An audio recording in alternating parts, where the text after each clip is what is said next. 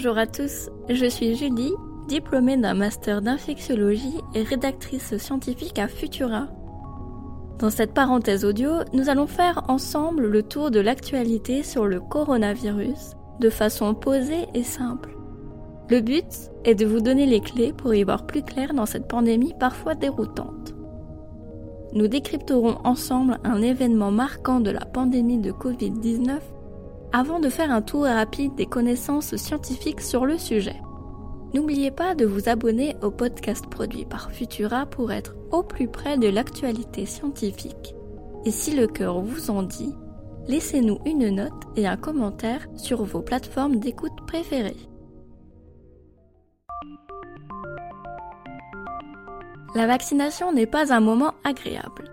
Au moment de l'injection, le produit picote sous la peau et après le bras devient douloureux et on est fatigué pour le reste de la journée. On se passerait bien de tous ces petits désagréments. Pourtant, ils sont bons signes. En effet, le principe de la vaccination est de stimuler les défenses immunitaires pour les préparer à riposter en cas d'infection.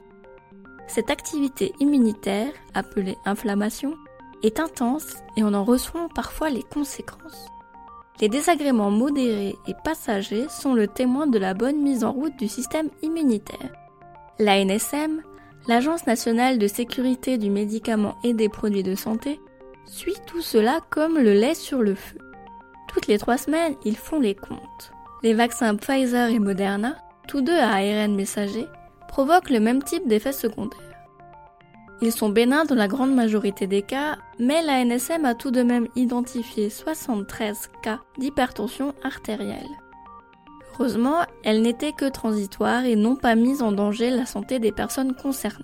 Mais c'est un effet secondaire à surveiller. Le vaccin d'AstraZeneca, qui est basé sur un adénovirus modifié pour qu'il présente la fameuse protéine S, est plus immunogène de nature. C'est-à-dire qu'il stimule plus intensément le système immunitaire. Il provoque donc des effets secondaires plus importants.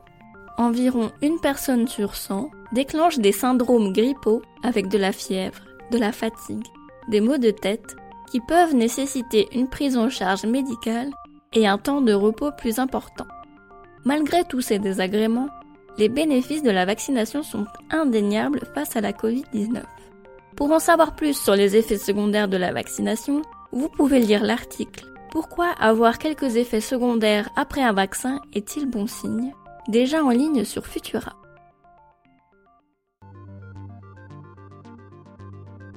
Ailleurs dans l'actualité scientifique autour du coronavirus. Les scientifiques de l'Institut Francis Crick de Londres ont réalisé plusieurs expériences pour comprendre comment les mutations de la protéine S modifie la biologie du virus. Les mutations de la souche D614G, qui est apparue au printemps dernier et qui est majoritaire en Europe, a rendu la structure de la protéine S plus flexible, ce qui permet au virus de mieux s'attacher aux cellules humaines. Ces travaux permettent de mieux comprendre pourquoi les variants anglais ou sud-africains sont plus transmissibles. Les enquêteurs de l'OMS dépêchés en Chine ont partagé leurs premières conclusions sur l'origine du coronavirus. Tout ce qui est sûr pour le moment, c'est que l'hypothèse d'une création en laboratoire est totalement écartée. On attend avec impatience leur rapport détaillé, à paraître dans quelques semaines. Toujours l'OMS, qui a accordé une autorisation d'urgence pour le vaccin d'AstraZeneca, permettant aux pays n'ayant pas les moyens de vérifier son efficacité et ne pouvant pas stocker les vaccins fragiles de Moderna et Pfizer d'avoir accès à un vaccin contre le coronavirus. Du côté des traitements, il y a des nouvelles sur le tocilizumab. Cet anticorps monoclonal est prescrit actuellement pour soigner l'arthrite rhumatoïde. Les résultats de l'essai clinique européen Recovery indique que le tocilizumab réduit la mortalité des patients hospitalisés pour la Covid-19.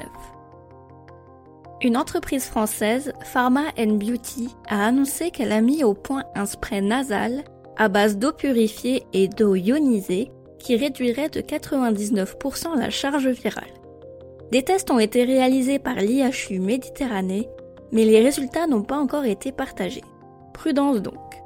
Ce spray permettrait de débarrasser les fosses nasales du coronavirus mais ce n'est pas un traitement curatif contre la Covid-19 ou un remplaçant au vaccin.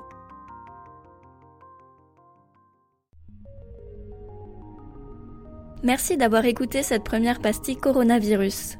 Le respect des gestes barrières et des mesures de distanciation sociale sont primordiales pour venir à bout de cette épidémie.